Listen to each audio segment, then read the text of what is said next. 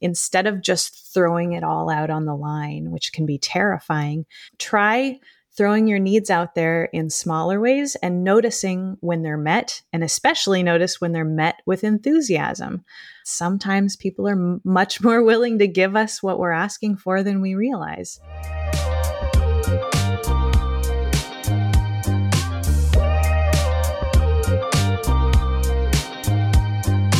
Welcome back to Dating Intentionally. I'm Talia, I'm a dating coach, and I'm sharing no nonsense advice for navigating modern dating with confidence and ease, whether you've been on dozens of dates or you're just getting started.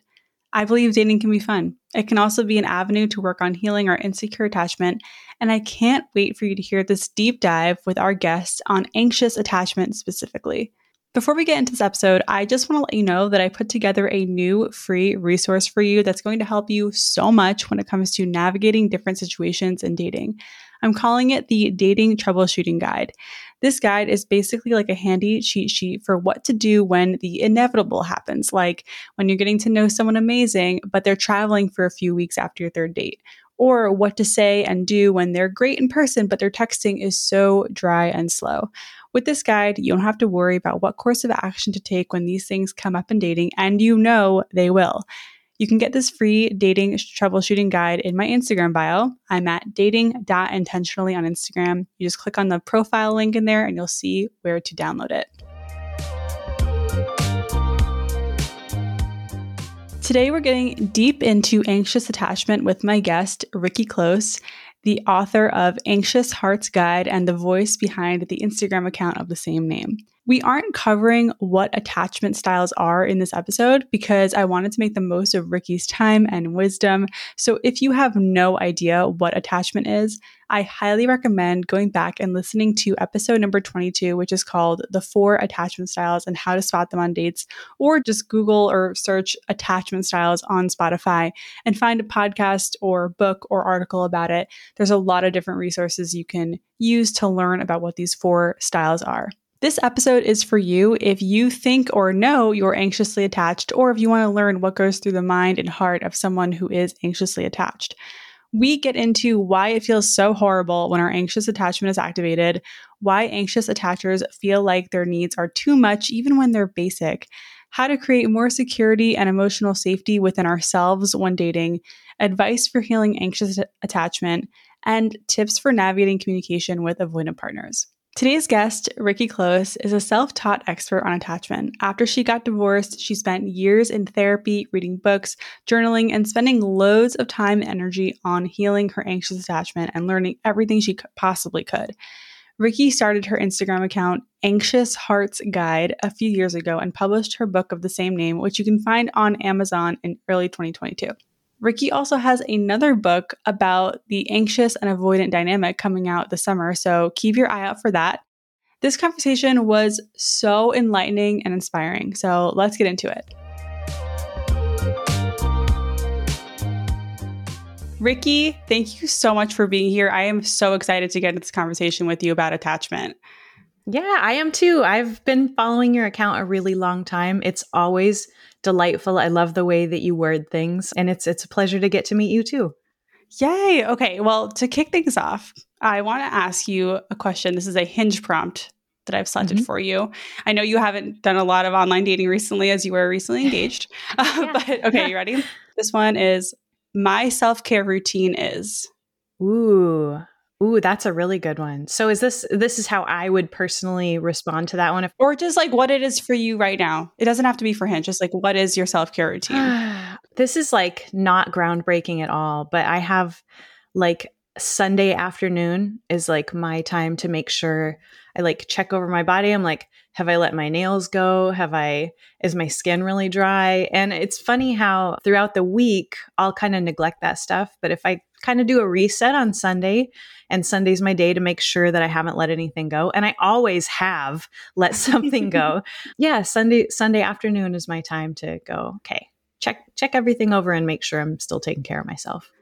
I love how attainable that is. It's not daily. It's like, yeah. I mean, obviously, you probably have some daily stuff too, but that's like your self care time. Sunday. What have I been neglecting?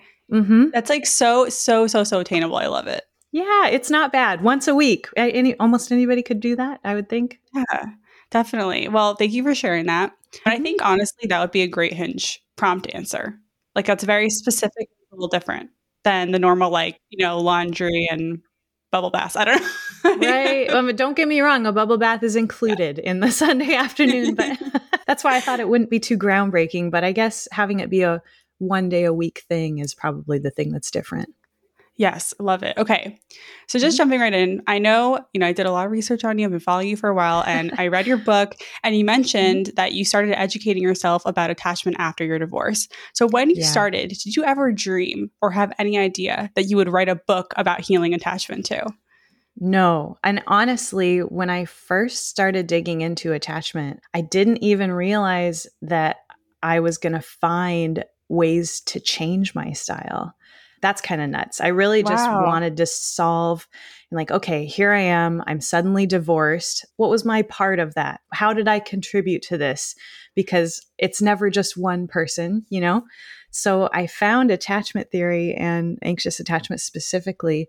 And I honestly thought I would just be learning about maybe like ways that I could warn future partners about how I am or or ways that I could find partners who would be compatible with like at the very base level of attachment theory uh-huh. i was like okay how am i only going to ever meet and talk to secure people for the rest of time like that was Same. my very misguided yeah i think it's pretty common so a, a year or two into it when I saw myself changing based on everything that I was reading and found mm. all mm-hmm. the tools for coping with anxious attachment and actually moving towards secure, I realized I could be with anybody. And that was really exciting. It was like, it doesn't matter what someone's attachment style is, as long as you realize how you show up and what your struggles are, and you have like positive ways to communicate with them about theirs, it almost makes incompatibility a myth. I mean, there are definitely incompatibilities, but attachment is not one of them. And that's that's very exciting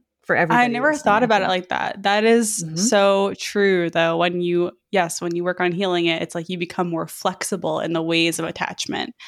Oh wow. Okay. How would your freshly divorced self react if she saw this book or like knew that your future self read this book? Boy, she'd be excited. She'd be really excited. She was in a rough spot. She was pretty depressed. It was, it was a rough time after that. But to see that you can find your way out of this, I think she'd also be incredibly hopeful, which is kind of the feeling that I'm trying to give other people who are really struggling with this too. Yes. And you do. You really do with all of your amazing content. If oh, you're oh, listening, just you can go to Instagram right now and give Rikki a follow at Anxious Hearts Guide. That's yeah, hearts plural. Thanks. Yeah, hearts plural. Um, that's I do regret that, but it yeah, that's that's me. Anxious Hearts Guide. And I know you recently got engaged in the last few months. Congratulations. I did. Thank you. Yeah. How did you meet your fiance? I Actually, met him on Match.com. Love it. How funny is that? I'm sure most of your audience knows that if you do too much swiping, you actually make it to the end of the list, and and you've gone through all the people that fall into your into your filter mm-hmm. parameters. Mm-hmm. So I'd made it to the end of Bumble and the end of Tinder and I'd run out of people. And I'm like, well, maybe there's some like weirdos hanging out on these ancient sites like match.com. And I got an email promotional thing that was like, hey, why don't you join for free for a little bit? Like, usually this costs money, but I was like, all right, I'll bite. I'm single. I made it to the end of those ones. And I hopped on match.com and my partner, Chris, I swear, I don't know how other places are, but in Anchorage, Alaska, he was the only cute guy on match.com. To the rest of them, I was like, absolutely not. But I saw him and he just really stood out. So I, so I sent him a message and yeah, and the rest is history, I think. Wow, I love it. You let me message first. Yeah. Everyone listening, just Rikki, message him first. Okay. I sure did. Just, yeah. Yes. We are, I'm always saying, ladies, you can make the first contact, the first move, whatever yeah. you want to call it. So, what were some key differences in how you approach dating when you met your fiance compared to before? Like when you, you know, after you had dedicated so much time and energy into healing? This is hard for me to admit, but I was still okay. pretty deeply embroiled in my anxious tendencies when I met Chris. We appreciate your honesty. yeah, it might be more helpful for me to talk about how I would approach dating now. Okay. as opposed because Chris and I really helped each other work through a lot of stuff, I think. If something awful were to happen and he were to just vanish and I would suddenly be in the dating field now, I think the biggest difference would be I would be looking for somebody who I liked as opposed to just worrying about whether or not I could get someone to like me. So, yes. Yeah, that would be the biggest difference. I, I think back to that state of mind I was in, and really it was just like, how do I find somebody attractive to also want to spend some time with me? And that makes me so sad now to think that that's where I was at, but that's where I think a lot of people can relate. And I think it's your story, your journey is just a huge testament as to how you can, one, you can still find an amazing partner, even if you're not even close to being healed in totally. any way. Yeah, and, I was like 5% healed. Yeah. if you yeah. put a number on it, I was like, you don't have to near. be healed to find mm-hmm. that. And, and just finding someone, like I've heard this advice from other people on the sh- who have come on and just like finding someone who's open. Actually, it was, it was Julie from the secure relationship who was talking oh, she's amazing. Yeah this openness and willingness that you have to have and that's like the key that's those are the key ingredients like yeah. you guys are both open and willing and that's amazing yeah yeah just to inspire further hope in your audience I somehow got this gorgeous guy that I had just started going on dates with to take an attachment test. I'm sure just because he was so excited about me, he's like, okay, I'll do that. You suggested this? Of course, I suggested How did it. you suggest this? I was like, hey, I'm really into attachment theory because I all I do is sit around and read psychology books for fun. And I was like, they have this test where you can see what your attachment style is. And he was like, I don't love the sound of that, but all right, let's give it a try. And at that time, I was testing as like severely anxious as you could get. And he took the test and it was like hardcore avoidant. I was like, perfect match, oh, match made in heaven. I know. I was like, we've got our work cut out for us. This is going to be rough. and he didn't run. No, I mean we had we had a lot of turbulence and back mm-hmm. and forth and pursuing and distancing in the beginning. But I think like what Julie said, when two people are willing to look at the ways that they're showing up, they don't even necessarily have to be good at showing up. It's just like, hey, true. This happened and I'm owning what my part of this and I don't want to make you feel that way, so let's figure something else out we were quite bad at it, but our, our willingness made it work. I think a lot of us are nervous to get mm-hmm. messy. It's like going to be yeah. messy when you are learning all these skills. It's everything you talk about in your book. It's like, yes, you can read about it all day long, but yeah, doing it, it's messy. And having that grace and compassion and just that beginner mindset can help a lot. Yeah, I had a I had a moment very early in our relationship where things were messy and I'd realized I'd been messing up a lot and I'm sitting at his kitchen table and I just burst into tears as you do, right? because I didn't know what I needed to say or everything things weren't going mm. well. And I just burst into tears and for a while I'm just crying at the table and he's just sitting there looking at me and after and I thought while I'm crying like this is it. He's I'm freaking him out. This is going to be so bad. And after I finally like caught my breath, he's just sitting there calm as can be. And he's like, Well, do you feel better now? I was like, Yeah, actually, I feel a lot better. And he looks Much, at me and he goes, That's a good reaction, I think. Yeah. And he goes, I'm still here. and I go, Oh my God, you are still here. that is so, I love that How so sweet much. is that? Yeah. And, and he's like, I hope you know it's okay for you to flip out. And uh, that's not, that doesn't scare me huge green flag. Wow. And also, I wanted to say, like, when I was getting to know my fiance, I mentioned the book Attach and he bought it on the spot. And that was like, and he had never heard of attachment theory at all. And he was like, okay. And he just loves reading. So, huge green flag. Yeah, have, like their reaction can tell you a lot or not. You know, don't judge it too hard, but, don't be afraid to bring it up. Yeah, I mean, and that's not to say that everything that Chris did was perfect. There were times mm-hmm. for sure when he would be like, I don't love the sound of that no thank you and then i'd be like oh my god this isn't going to work it's but you know you don't need somebody to get it right 100% of the time really yes. like just if they're getting it right like more times than not no need to panic about the times when when they're like that one's a boundary for me no thank you i don't wish to be tested on an additional psychology test rikki well said. Okay, well, I have so many questions for you. I got a lot of questions for you uh, from the Instagram community. Amazing. Of course, the most common ones were about anxious attachment. So let's start mm-hmm. there. Uh, so, in early dating, you read, about, you read about this in your book. Some common scenarios that cause our anxious attachment to be activated are like when someone takes a long time res- to respond to a text, or when we're feeling oh, unsure yeah. about their interest in us, which obviously you know very well. Oh, yeah. And in your yeah. words, it feels like hell. Like that's what you said in your book. Yeah. One of the very few times I swore in my book, but I was like, that one that one needs a stronger word. so obviously when we're in this state like it's like we're so emotional and on a logical level we know we're uh, being a little irrational like this mm-hmm. reaction mm-hmm. feels a mm-hmm. lot bigger than what the situation is but on an mm-hmm. emotional level it's so real so what's really going on when we feel that activation happening yeah well this this is going to get a little sciency i'm ready yeah well i think i pride myself on I try to bring it down to the level of um, the less nerdy crowd who doesn't want to hear about neurotransmitters and all the horror. So um, I also love uh, Matthew Hussey calls himself like the king of metaphors, and I and I love that about him. And I also aspire to be somebody who uses metaphors to help people understand this stuff. So when we're babies, every baby is born with an attachment system. And the attachment system is the thing that scans our whole being and goes, Do I have any needs that need to be met right now? Am I hungry? Am I cold? And some babies have more sensitive attachment systems, and some babies have less sensitive attachment systems. But when the baby notices that it has a need, it makes some sort of signal to the caregiver, like it cries or it squirms or mm-hmm. anyway. So that system is something that we're born with and it stays with us forever. When we're adults, then noticing I have some sort of need or something doesn't feel right or I need closeness, that's when we it's kind of an alarm bell that goes off in our head and says, I need to signal to the outside world that I need something. So I think that's the feeling that you're talking about, probably. Mm-hmm. Yes. And especially it's part of the reason why it's not as much a logical thing either because you can't just logic away your needs. If you're very very hungry, you can't just go this is not a good time to eat.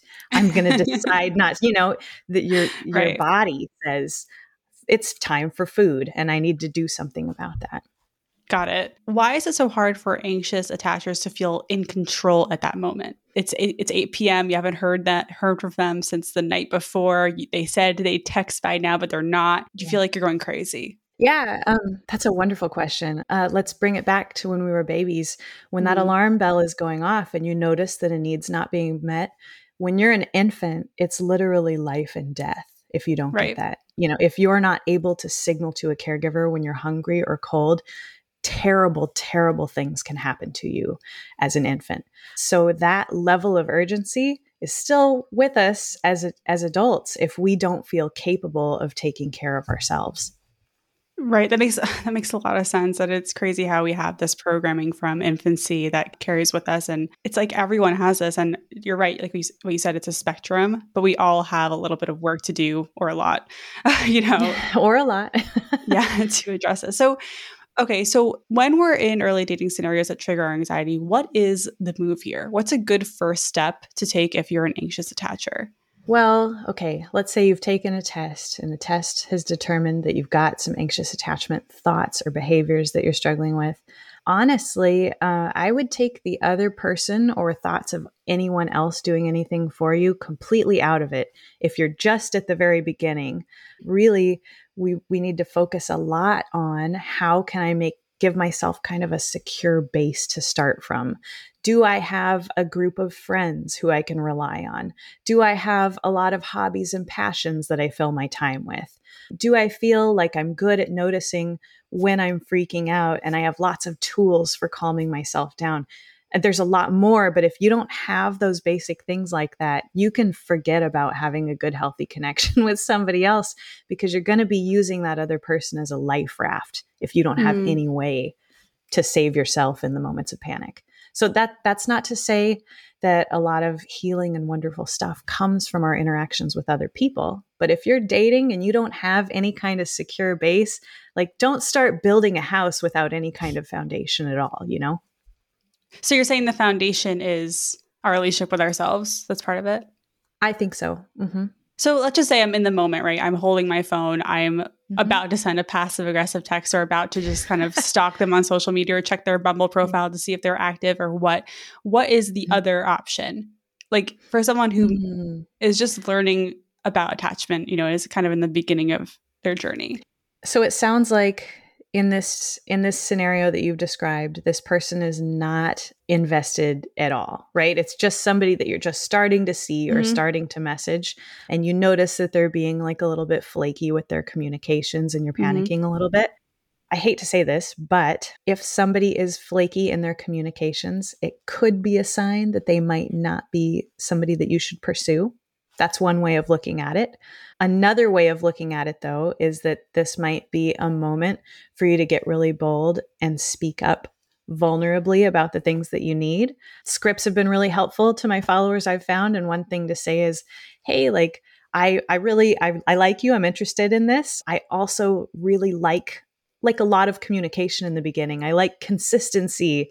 And sometimes it scares me a little bit when that doesn't feel like it's there.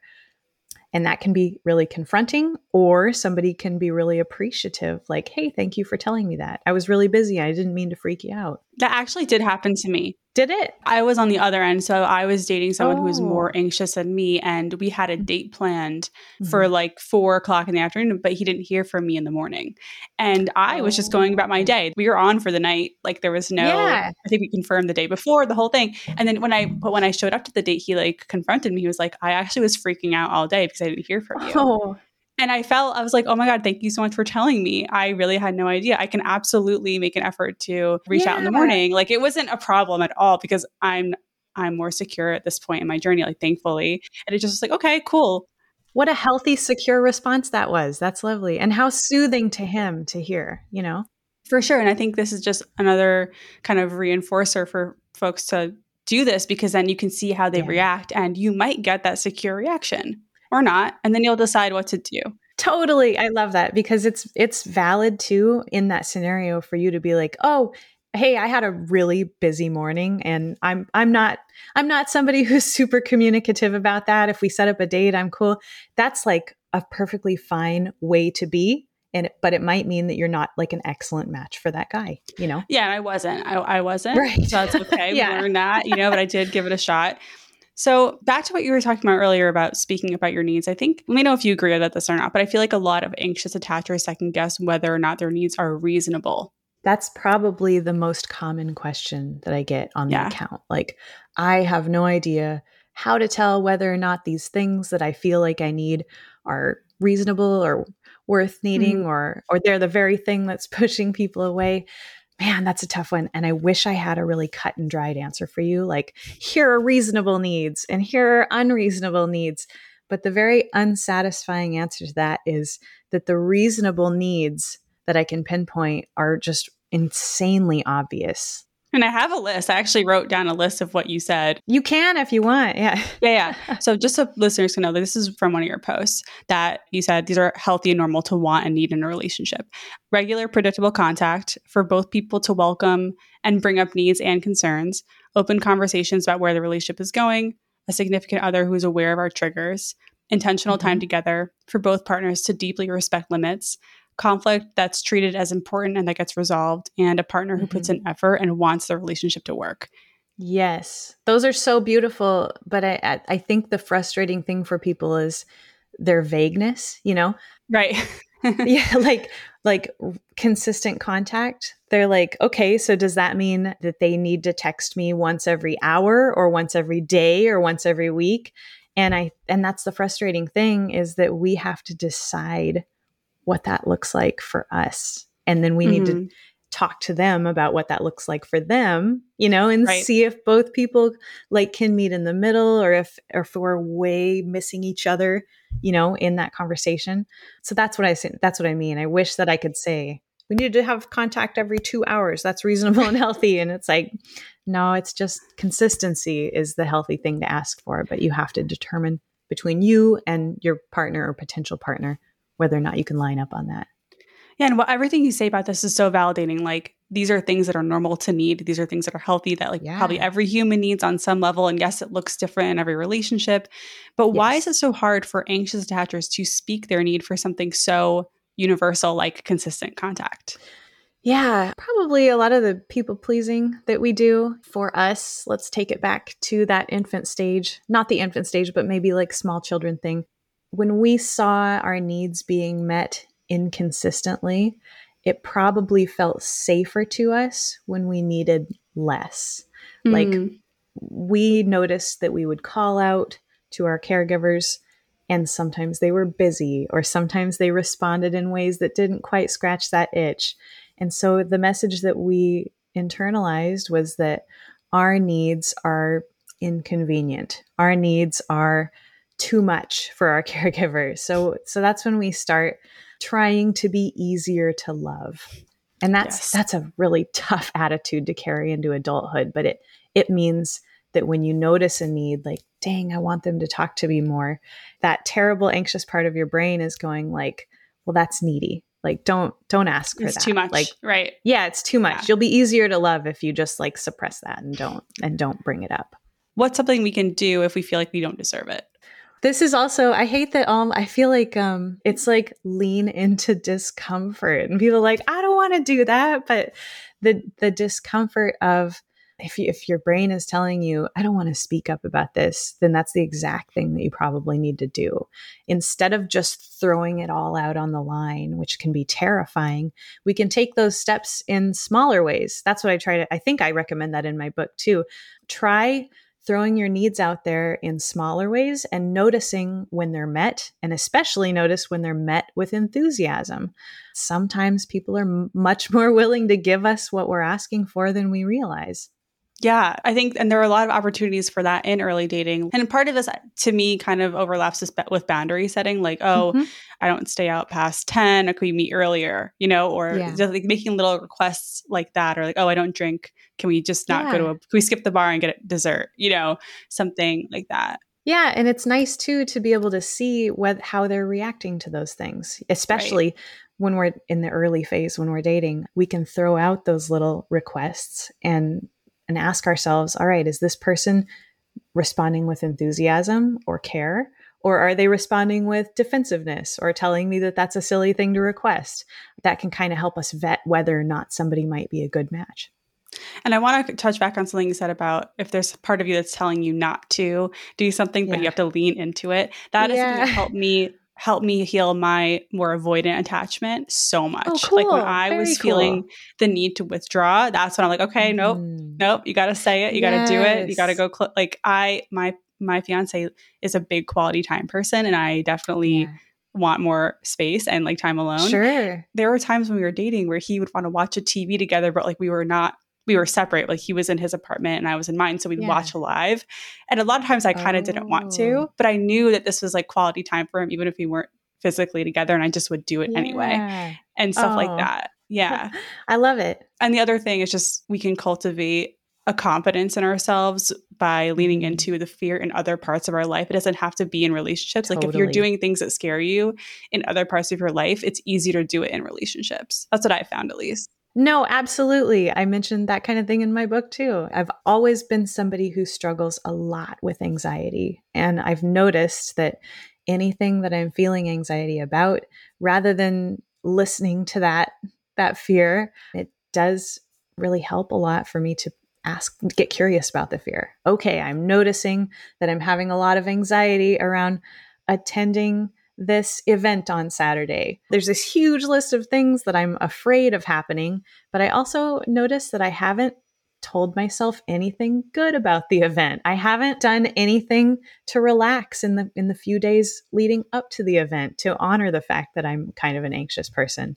And any of those things that we can do in our real life outside of our relationship, those do they translate to the relationship as well. I love that advice so much. It's again so doable, so tangible, mm-hmm. just when you think about it like that. So, I want to talk about anxious and attachment and dating a little bit more. So, sure. what are some tips for feeling more secure in early dating when there isn't any commitment and you're just exploring a new connection? that's that's a that's the question, isn't it? That's tough. Yeah. I know I we can't maybe we can't fully get there, but what are some tips right. to move in that direction? Well, I think a lot of security in the early dating has to come from ourselves. That's not mm-hmm. a fun answer. Nobody wants to hear that, but I love that so, answer. well, it's true. It's true. Um, I remember worrying like I would meet somebody and I would be really excited about them and I would be like, gosh, if this doesn't work out, I'm going to feel so lonely again and that'll be horrible. But if I had approached that from a position of like security in myself, I would know that I can be excited about somebody, but if they disappear or they don't choose to see me anymore, I still have my writing and I still have that Saturday night plan with my best friend. And, you know, there's a lot of things that we can do to create security in our own lives when it's not coming from a relationship or outside place. I love this answer because again, it's tangible. Like this only requires ourselves. We don't need to build security. Like you can literally do this anytime because you have yourself like with you at all times. So uh, yeah, it it feels more doable because of that. Yes. Yeah, lately my poor followers have been asking a lot about how they can get their partner to do this or get their partner to do that. And increasingly, I'm telling them, like, we really have to accept that we can't get other people to do anything and mm-hmm. and being able to accept that we're the only ones that we can control we're the only ones whose environment we can really we can really have any control over. I think there's some security in that. I know that myself and the things that i can control about myself are a secure place for me and i can always return to that no matter how i'm feeling about how the weird or unpredictable ways that other people are acting Right. I love that too. I find a lot of comfort in that idea as well of like, mm-hmm. I can only really control my reaction to this. Yes. And that's pretty much it. What are some ways we can practice not attaching too early in dating? Yeah, that's tough. For me, um, rules for myself helped. Mm-hmm. I, rules are a controversial word, but I would tell myself, no matter how excited I am about this person, I will resist the urge to try to label the relationship two weeks in, right? That might be like if you notice that you have some impulses that don't even align with what you want for yourself, like setting a rule for yourself can be helpful. Like, no matter, how, okay, Rikki, I'm excited about this person, but no matter how excited I am, I'm not going to bring that conversation up two weeks in because I don't feel like I can know somebody well enough to ask that two weeks in. Right. But backing up before that, like, great, you have the rule. Like, if that's your example, how do you even know you have to make a rule for that tendency? What if I don't know that my tendency of wanting to label the relationship after two weeks is getting in the way? Oh, that's tough. That's tough. I think that was only after a lot of reflection on what had gone wrong in previous dating experiences right. for me. I'm very big on lists. So that was included in one of my lists. What are some of the ways that I may be getting in my own way in dating and relationships? And that's something that I'd written down. Like, I notice that I have the urge to make it official instantly. And I, I don't want to do that. So then I would make a rule based on that. Another one, I noticed that as soon as the relationship gets physical, I'm thinking about our children's names. You know? so, so for me, I was like, I need a rule for myself that I can't engage physically unless X, Y, Z, because I know that that makes makes me go mm-hmm. a little off the deep end reflection right that's mm-hmm. really mm-hmm. reflection is like precedes awareness so yeah i definitely yeah. I, I love that if you're able to get yourself in front of a therapist they can probably help you uncover some of those too oh, i have questions um, about that yeah oh okay great yeah we're gonna get into therapy too okay. yeah just before we move on from this i guess one thing I I learned when it comes to attachment is, and mm-hmm. also mm-hmm. relationships is how important emotional safety is in uh, yeah. all of this work. So What's a yeah. way we can create more emotional safety for ourselves when we're dating and single and exploring versus trying to create mm-hmm. emotional safety within a relationship? Ooh, that's a great question. I might need a second to think about that one. what what's a way that we can create emotional safety for ourselves? Validating our own ideas about what we want and what we feel is something really great that we can do for ourselves. I know a lot of anxious folks look to other people like is it okay that I asked this and I needed this? And like, mm. stop doing that, my anxious hearts. It really just breaks my heart when I hear that. Like, you can validate your own needs and wants with practice. And that's another thing. It's not e- it's not easy to tell yourself it's okay that I want to spend 4 or 5 days a week with this person. That's hard to say to yourself, but with practice and honestly, my friends were really helpful with that too. Like mm. my friends and family who I know care about me. Um, sometimes, if I was feeling a lot of self doubt, I would run some of those things by them just to see like hey am i totally off base with this my sister was the best for this i'd be like i i feel like i want to spend like 5 days a week with this guy is that like a weird thing for me to ask for and you got to be a little bit careful because of course her answer is going to come from her own ideas and values and right. needs but to hear her say, like, no, Rikki, that's like a totally normal, like some people spend even more time together than that. Mm-hmm. That helped me be able to sit back and tell myself, hey, Rikki, this is an okay thing to want.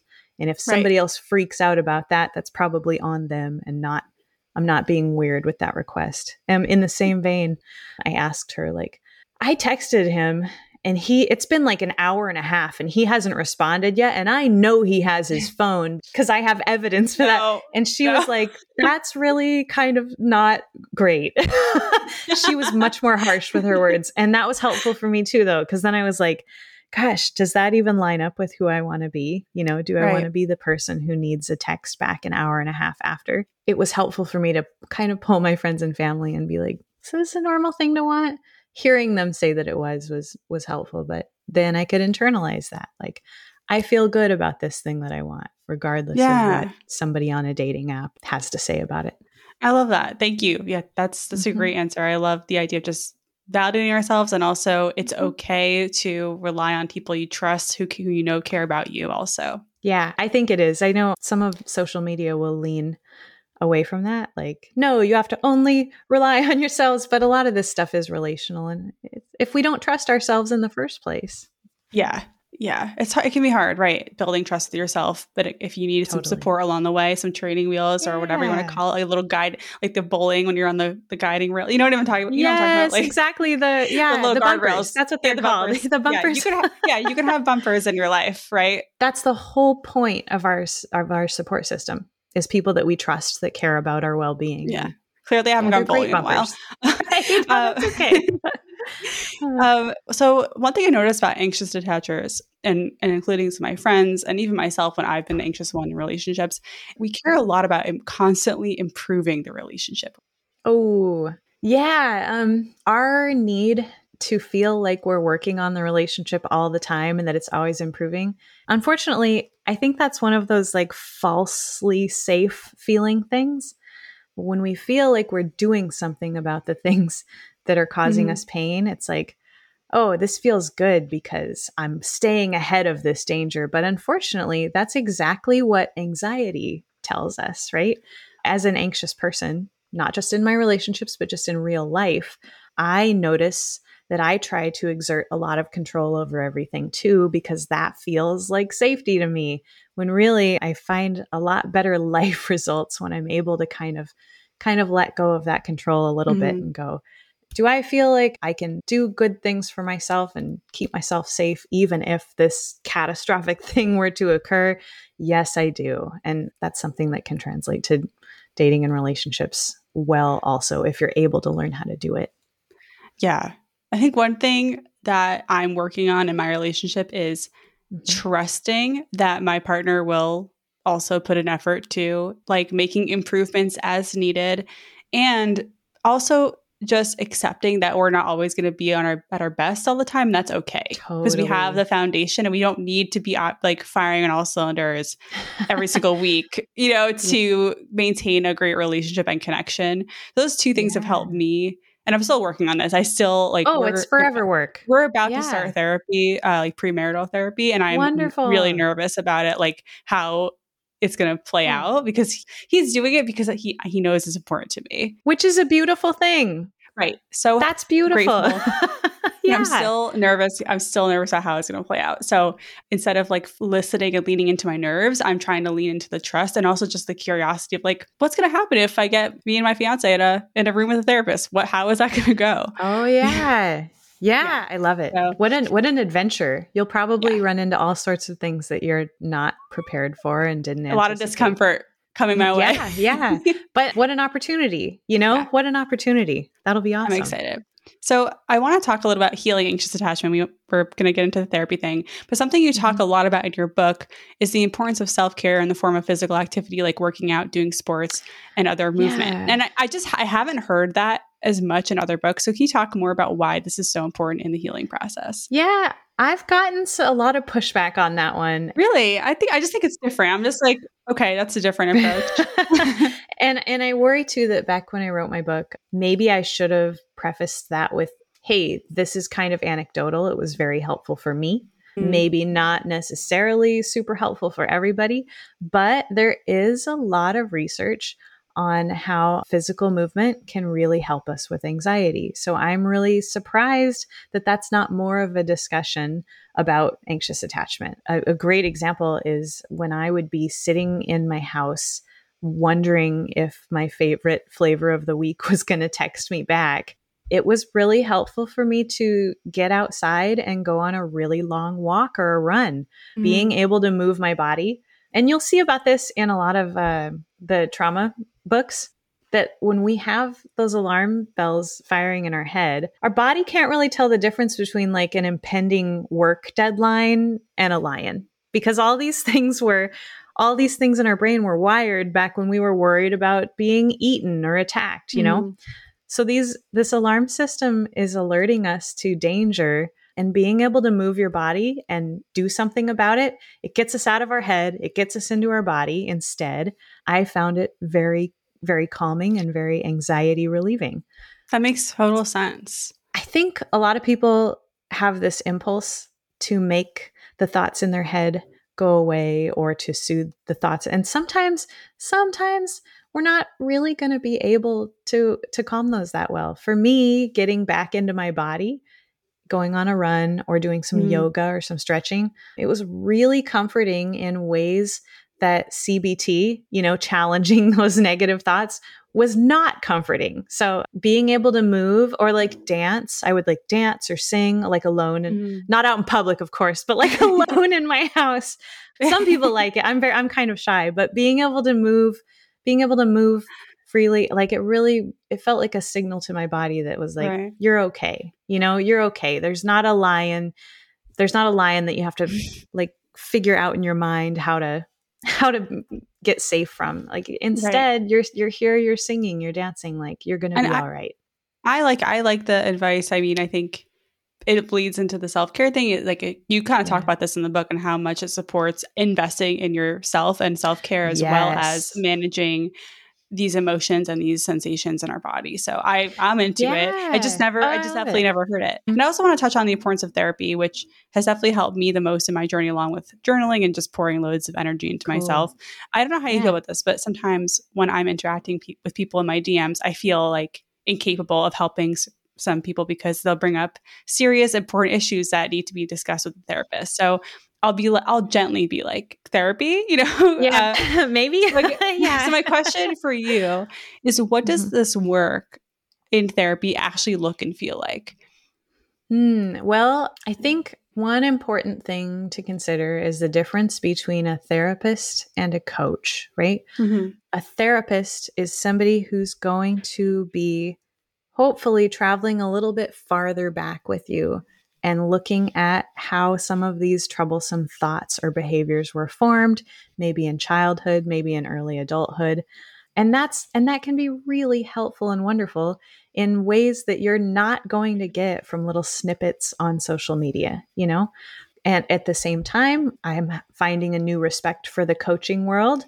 Coaching folks are telling people how to do actionable things to change the behaviors mm-hmm. and thoughts that are so that's really helpful too and also maybe not something that you're going to get as much from therapy right and yeah i obviously i i don't work one-on-one with people as a coach right now mm-hmm. but yeah my therapist been working together for six years and there are still things yeah. that we talked about years ago that are like clicking now because i am I do feel like I am figuring it out on my own a little bit because she can't tell me what to do. And there was a moment where I right. I like told her, that I, am like, I think I avo- I'm avoidant. And she's like, finally. Uh, oh, I love it. She didn't want to say it.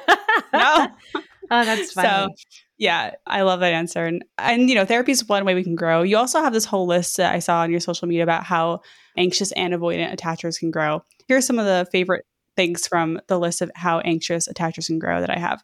So you wrote mm-hmm. express needs and accept them as good, learn mm-hmm. new independent abilities, practice making requests instead of criticizing, practice gracefully accepting and hearing no.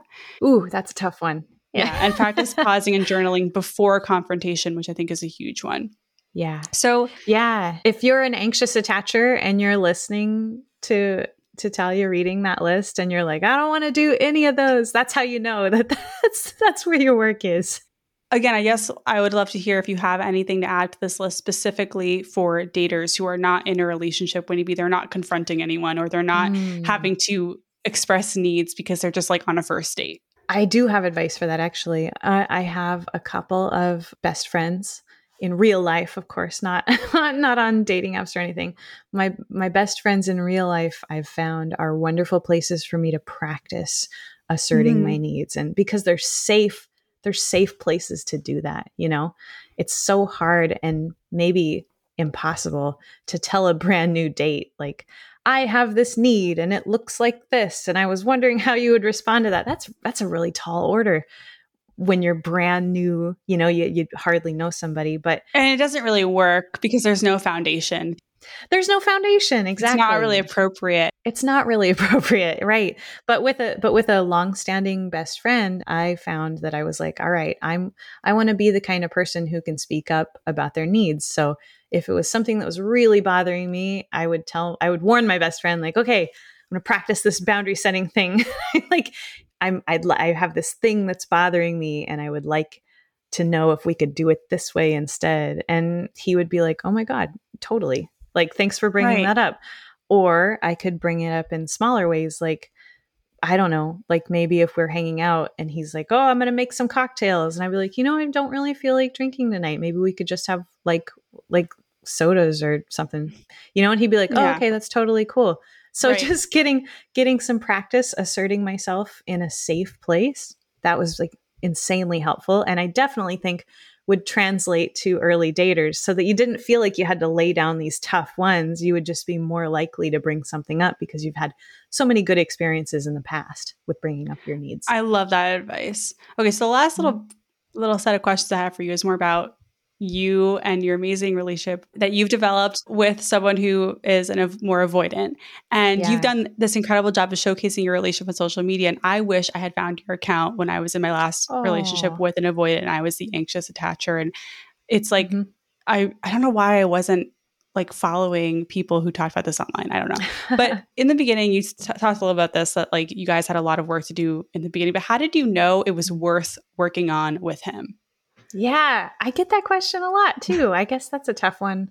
Well, I think because people are worried about the sunk cost fallacy or like they're kind of like how do i know like the, the anxious mind wants to know the future right it's like how do i know totally. it's going to be worth it if i put yeah. energy into this oh man but yeah. this this answer is frustrating too i had no idea you know i it truly i had no idea and he was in, incredibly avoidant so it's not yeah. like i can say I could tell that he was working on things he wasn't. You know, he wasn't working on anything were or just, were you just curious like to let it play out and see what would happen? I think I think he he fascinated me. He fascinated mm. me. I'd mm. never been I'd never been so interested in another person and how their brain worked ever. Well, um, I think also you had like a new lens on this maybe i right? did have it, no okay oh my god that may be it you may have just solved it right there he was somebody in the past i would i would run into avoidant men and they were gorgeous and shiny because of course there's nothing an anxious attacher loves better than an avoidant right but I didn't understand where any of it was coming from. So I would see these avoidant behaviors and they'd be frustrating and they would make me feel terrible. And there was no interest. There was no interest because it just hurt and I just wanted mm-hmm. to know mm-hmm. how to stop hurting.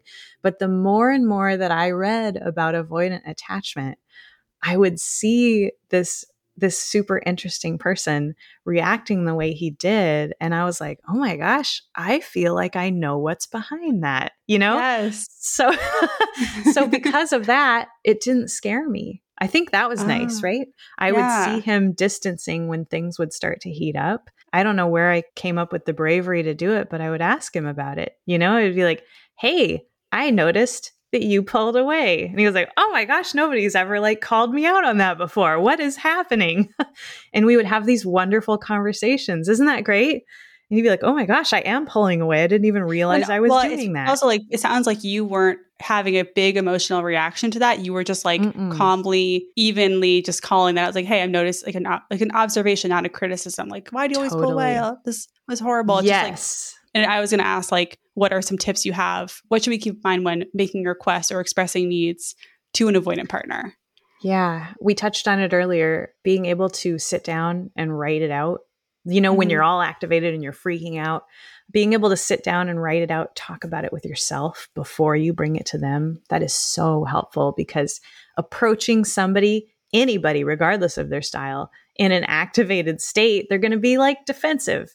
So I learned to kind of try to calm myself down a little before I went to him. Now, that wasn't 100% of the time. Sometimes Mhm. things would happen that needed to be addressed in the moment. And I was kind of activated, but then I was able to draw, I had a better pool of sentences that I could draw from. I used to, my pool of sentences used to look like you never or you always. And I just, just like, I'm just going to throw those that pool of sentences out the window and I'm going to practice. I would write in my journal and I would read these nice sentences that I could say instead, which was so helpful when I was freaking out. I love that.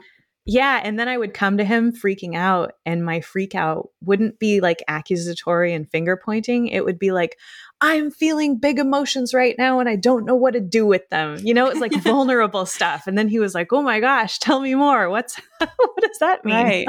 Oh, how long have you guys been together? Five years. Oh wow. Do you feel like in this five years you've moved like you've had more earned security? Oh my god. I can't even express how secure we are compared to I mean, Oh, I we we broke up 8 times in the beginning. Like never for more. Yeah, isn't that crazy? never for more than a day and only because we didn't know how to solve an argument. One or the other would call back the very next day and be like, "This is dumb. Like why did we decide to break up? That's like not the solution." And we would never do that now. I want to say the past 3 years probably we don't have discussions like that. It's not like maybe we should stop seeing each other. It's like, wow, this is a really intense argument. Maybe we need to like sit down at the table and really talk this one out. So, I mean, we've just found so Amazing. many. Yeah, isn't that nuts? I I would not have even thought that was possible in the beginning of he and I. That's amazing. I mean, your whole story is so beautiful and inspiring, and I'm so happy that I get to share it with that you're sharing this with my oh, audience. and everything you've said of it has been really in- insightful. Even though I feel like I want to call this episode like Rikki's frustrating answers. yeah, you can if you But- want. I'm comfortable frustrating people now. what? But I think it's like it's just part of it. Like we have like yes, this stuff is Yeah. kind of frustrating and we have to just embrace it. And so I love hearing that. So my last question for you is what do you want to see more of in dating culture? Ooh, there's a lot I want to see more of in dating culture. I think maybe like the best possible thing that could ever happen to dating culture would be curiosity and empathy for the other person's Mhm. experience. Like there's way too much, if I may pull this phrase onto another podcast, if he wanted to, he would. It's like, you can't just look at somebody's behavior and go, I know exactly what's happening and it means this and I hate it and that person's trash. Like that's what I see a lot of. And um, with a lot of like curiosity and empathy, it could be like, okay, here I am dating. This is a scary place. I notice this person doing this thing that's frustrating or confusing. I'm going to ask them about it. Like that that would change things so much. Like I wish Yeah. somebody would have asked me about my frustrating and confusing behavior instead of just saying, I don't want to see you anymore. I'm going to cut this thing off. Or maybe there are people that I should have asked, why, hey, I noticed this thing. Anything you want to say about that? I'm really curious about it. Instead of just saying, nah, I'm not going to see that person anymore. I talk about curiosity a lot on this podcast, so I'm glad that you said that. And where can we find more of you? Where can if if listeners want to connect with you, where can we reach you? Yeah, I think uh, Anxious Hearts Guide, the at, you know, at Anxious Hearts Guide, I spend an embarrassing amount of time per day on Instagram. I'm there constantly all day long. I can't really reply to DMs because that inbox is just totally overwhelmed, but I see every DM on my Patreon. So that's a cool place to connect with me, which would just be patreon.com forward slash anxious hearts guide. You can find my books on Amazon and Audible. The Audible's doing quite well. I narrate it. That's kind Your of fun. narration is awesome. Your voice is so oh, calming. thank you. I love it. Thank you. I know my my partner and my son, they like sampled it and they were like, that doesn't even sound like you. You sound like you're on a commercial. the Audible's doing great. I, it's very exciting. Um, that's a good place for you to consume my book if you don't have time to sit down and read. Yeah, Instagram honestly is the best place though. That community is beautiful. I just I just love the comments and all the people Yes. on there. Awesome. We will link all those things in the show notes. Thank you Sweet. so much, Rikki, for sharing, being open, just giving us your all. I really appreciate this a lot. Yeah, thank you for having me. This one's been a long time coming. I've wanted to sit and talk to you for a while now. So, what do you think? Are you ready to do this work, even though it's probably going to be frustrating and uncomfortable? I'll tell you what, what's more frustrating and uncomfortable is keeping up with the same patterns and relationships that keep you from experiencing the security, closeness, and intimacy you desire and deserve. I hope this conversation inspired you to take some baby steps towards healing, whether it's going for a walk and you feel like your anxiety is taking over, or practicing speaking up about your needs with friends. I highly recommend Rikki's book, Anxious Hearts Guide, which I'll link in the show notes. It's a quick read. And at the very least, go follow her on Instagram at Anxious Hearts Guide. It's all one word.